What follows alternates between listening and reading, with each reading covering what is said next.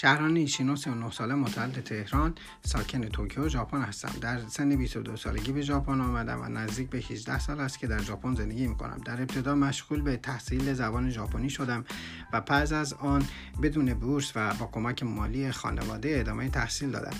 بعد از اینکه دانشگاه تموم شد به عنوان بازاریاب در دو شرکت ژاپنی و یک شرکت آلمانی مشغول به کار شدم. از سال 2019 شرکت مشاوره خود را به نام شهران Consulting تأسیس کردم و کار شرکت من مشاوره دادن و آموزش ارتباطات بین فرهنگی بین کار... کارمندهای ژاپنی است. در حال حاضر از طرف هیچ ارگان و سازمانی حمایت نمی شوم و این اطلاعات صرفا از طرف یک شهروند مقیم در ژاپن می باشد